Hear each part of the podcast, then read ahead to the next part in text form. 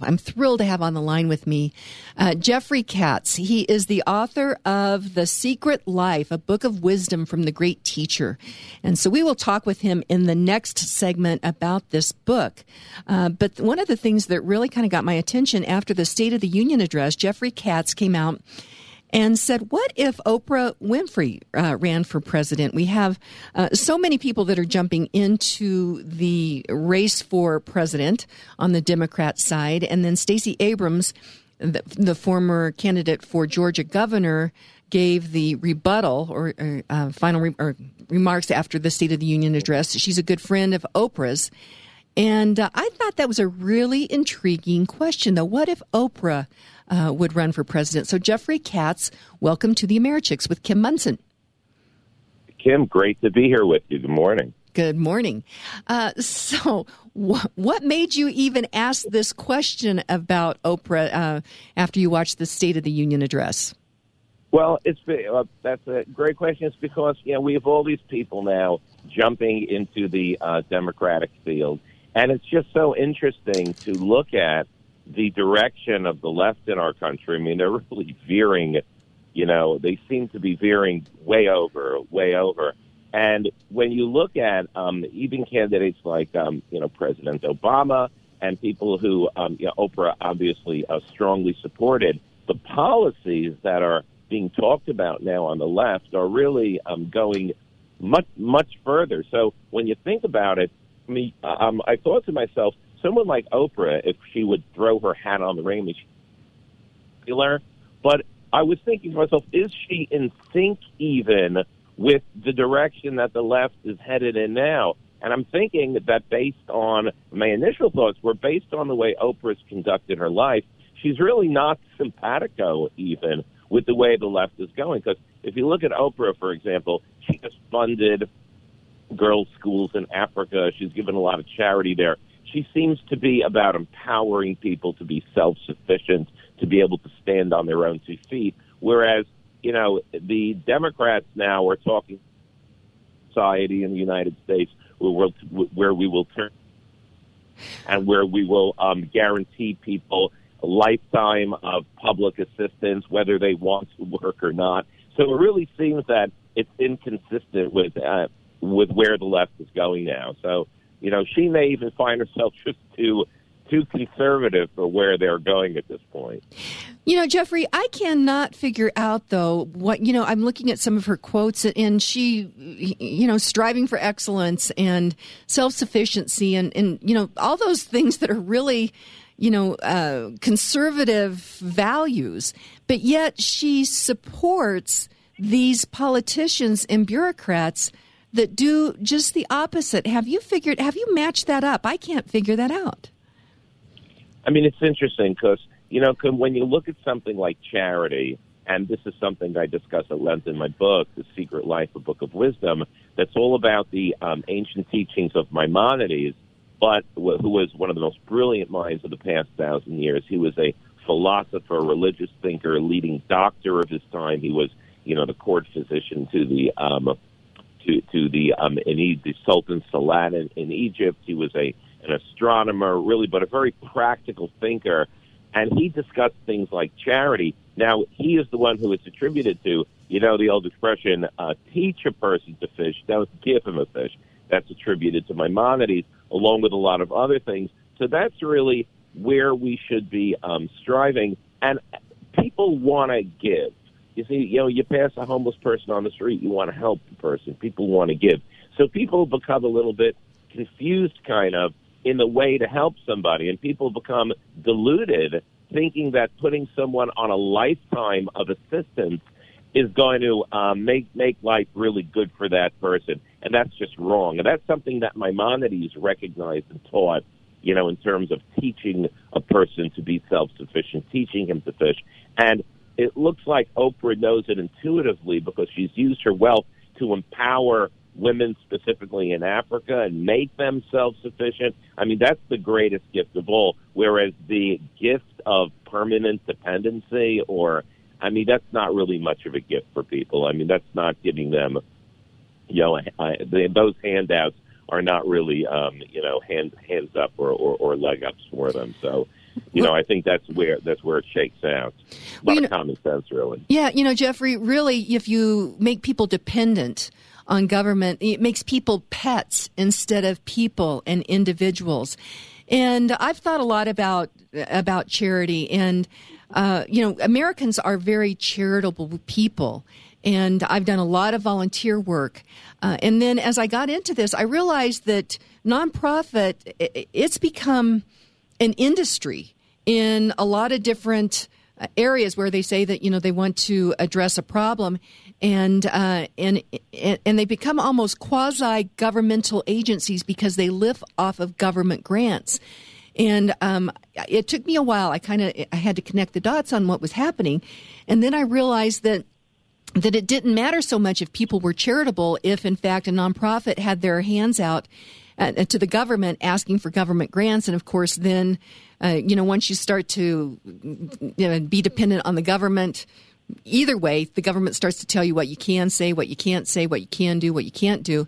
And uh, that is not the way that Americans typically do charity. Well, that's exactly right. In other words, in a socialist country, you have the government basically controlling a lot of industry, and then it's the government that decides what you have and what you can't have. And if you will, the government then becomes the source of quote charity. You know, with all these um, entitlement and dependency programs, the American model, which if you look at history, has been so wildly successful um, so many exponentially more successful than any socialist program in the uh, American system, or basically a capitalist um, of the system, you have private people creating wealth, and they they have a large portion of the wealth that they generate, and then it relies on their own charity. And Americans are the most charitable people. And when you have a society that generates wealth, like the American society has, that's when you really get a lot of charity.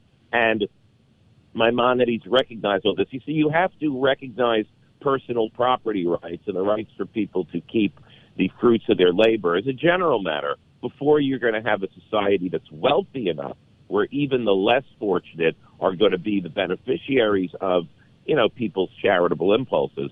I mean, Maimonides urged people to make charity an important part of their lives because he recognized, and this is really critical, that people themselves, Kim, are the happiest and the most productive when they make helping others a regular part of their lives. You know, there was a Harvard economist, Arthur Brooks, recently wrote a study about this um, in his book, um, you know, Who Really Cares, where he, he where he documented and quantified that for every dollar someone gives in charity, he actually earns about another four dollars and thirty-five cents, most of which is directly attributable attributable to the charity because giving makes people happier and more productive. You know, charity, giving, giving, because that's what charity is. It's giving, and that's what it should be. But it just happens to be the way the world is created. When you give charity, you get back so much more. What you get is really incredible. You get you, you realize how fortunate you are and blessed because when you're helping the needy, you see how fortunate you are, and that in turn makes you happy. And when people are happy, they go out into the world and they do more good. It's an incredible cycle of positivity. Well, Jeffrey, we're going to go to break. I want to talk with you about your book regarding the secret life, but. I've thought a lot about charity, uh, and I really think one of the first things that people need to do is they need to make sure that they take care of their own little economy, uh, and that means okay. taking care of their families and I submit to you that one of the most compassionate things that a man, one man can give to another is the dignity of a job. And, uh, you know, I think that so many of our, our, our entrepreneurs and our business people, uh, they, they get a bad rap, particularly from all of these that are lurching to the left, those radical, progressive activists that are taking over the Democrat Party. This is no longer the Democrat Party of, of JFK. Um, and so they they demonize people that are actually going out and creating jobs and businesses. And when you give someone a job you're saying you have something of value that I'm willing to hire you for. And so you're trading value for value. And I think there's such dignity in that. So we're going to go to break. Love to hear what you have to say about that. And then your book looks absolutely fascinating, The Secret Life. And uh, so Jeffrey Katz, we will be right back with the Americhicks and Kim Monson. If I can make it there, I'll make it. Hey, welcome back to the Americhicks with Kim Monson, where I dissect issues as right versus wrong instead of right versus left. Agree or disagree, let's have a conversation. Check out my website, Americhicks.com. That is where I am on Facebook and Twitter as well. Offering you a conservatarian perspective. Thrilled to have on the line with me author Jeffrey Katz, his book, The Secret Life, a book of wisdom from the great teacher.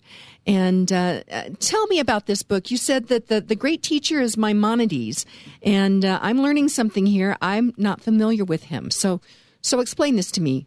Uh, yeah, Jeffrey? Maimonides was again one of the greatest minds to have lived in the past uh, thousand years or so. He um, was born in Spain in Cordova.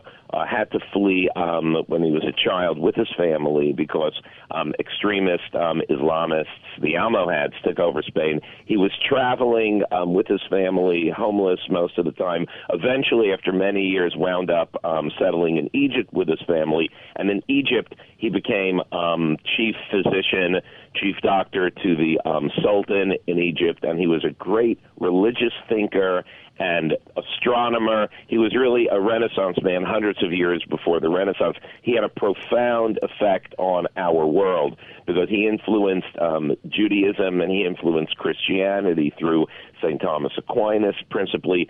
But he was more than anything else. He was just a great practical thinker, and he he was a great problem solver. And in fact, his ideas so transformed my own life that I wanted to put down his main teachings in a book so everyone could be touched by them. See, normally the way I, he wrote in very complex philosophical terms, so I and I studied all those. I, I was able to tease out. It wasn't it was not easy doing this, but I teased out his main principles and just laid them all out there very simply so that they're accessible to everybody. And again, it re- relates to the secrets of charity, the secret of justice, the secret of unconditional love, the secret of a higher calling, and the secret of resilience. Wow. And it's really pathway, not only as individuals, but also our society. We can really be a lot happier and better off all around with these ideas. Wow, this is, you know, Jeffrey, I've thought a lot about education here in in America. Um, we we've got some wild stuff going on out here in Colorado regarding uh, sex education bills, and I, you know, a classical liberal education, people aspire to learn to to be the best that they can be, to think good thoughts, to think big thoughts. This book that you have written sounds absolutely fascinating. I'm going to go home and order it as soon as I get home. Um, and I, I, I think that we need to start to teach our kids to be reading this kind of stuff. There's so much junk out there uh, that you need to kind of, you know, work your way through and make sure that every day you're you're using your time to aspire to things higher than uh, just ourselves. And it looks like this book is something that really could be a, a, a great um, a great recipe for people.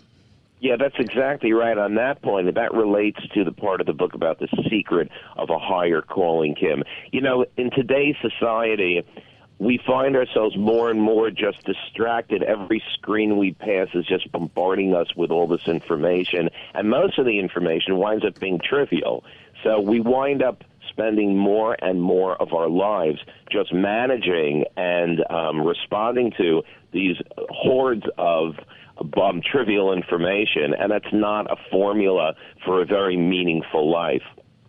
Well, Maimonides teaches us how to get beyond that and get off the merry-go-round, how we can each find what Maimonides would call our own individual perfection, our ultimate purpose and game changing goal in life, our own higher calling, if you will. And that is one of the things that can literally transform your life. Like you say, Kim, you wind up spending a certain amount of time and energy and your resources on a regular basis um, developing and moving forward to a higher goal. Well, and so let's circle back then to Oprah. Normally, I close the show with quotes, and I, I was looking at some of her quotes, and they they truly are, are are quotes of the American spirit of individualism, of excellence, and what we're seeing in politics in America now, the, the veil is really off. I mean, we have a clear choice on whether or not heading towards socialism, uh, which you're seeing so many of the Democrat candidates for president espouse now, and and socialism it, it hurts people.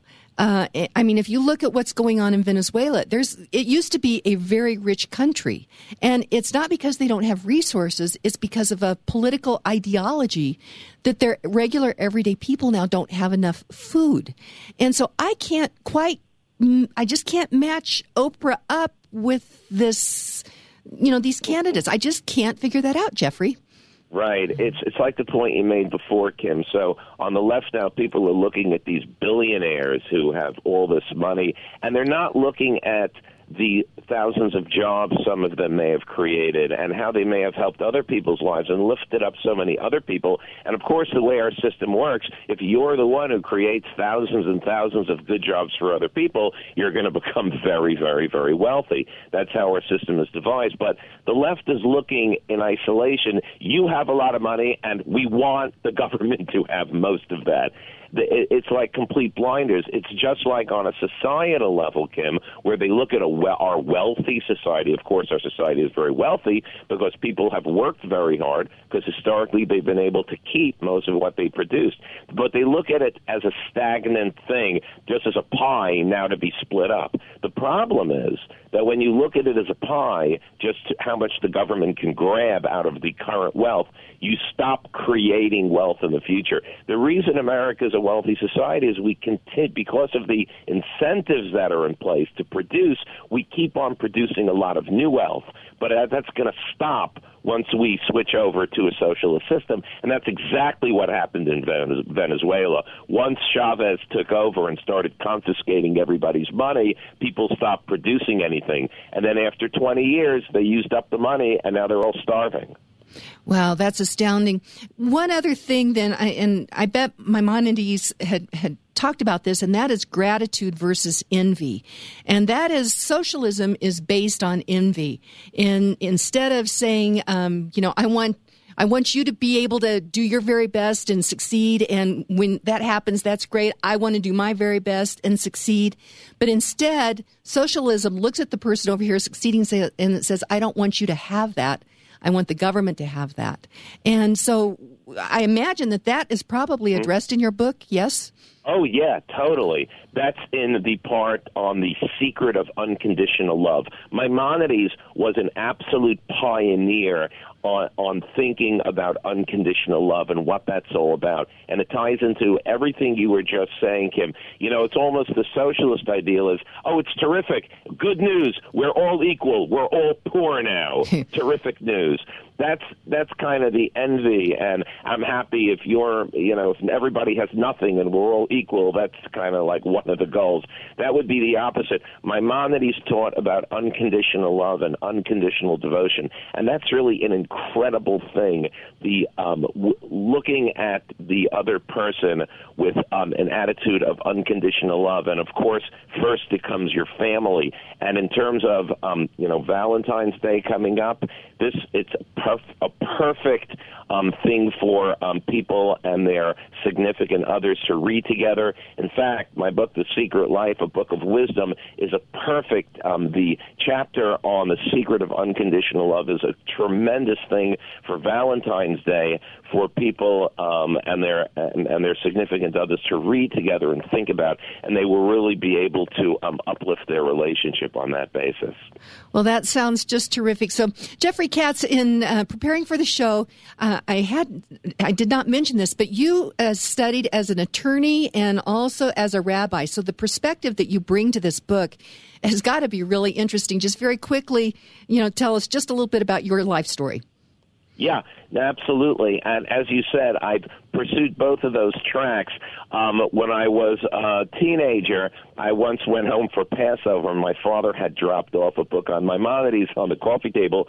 Never said a word to me about it, but I picked it up and I said to myself, "Oh my goodness, these ideas about lifting up your life and the way you can think about your life and get beyond just the regular daily grind lends such a meaning to life and and then it became a lifelong pursuit of trying to delve into Maimonides' wisdom and the more I focused on it just the more blessed and transformed my life became and again my goal was to share that with, with, with as many people as I could touch through the book.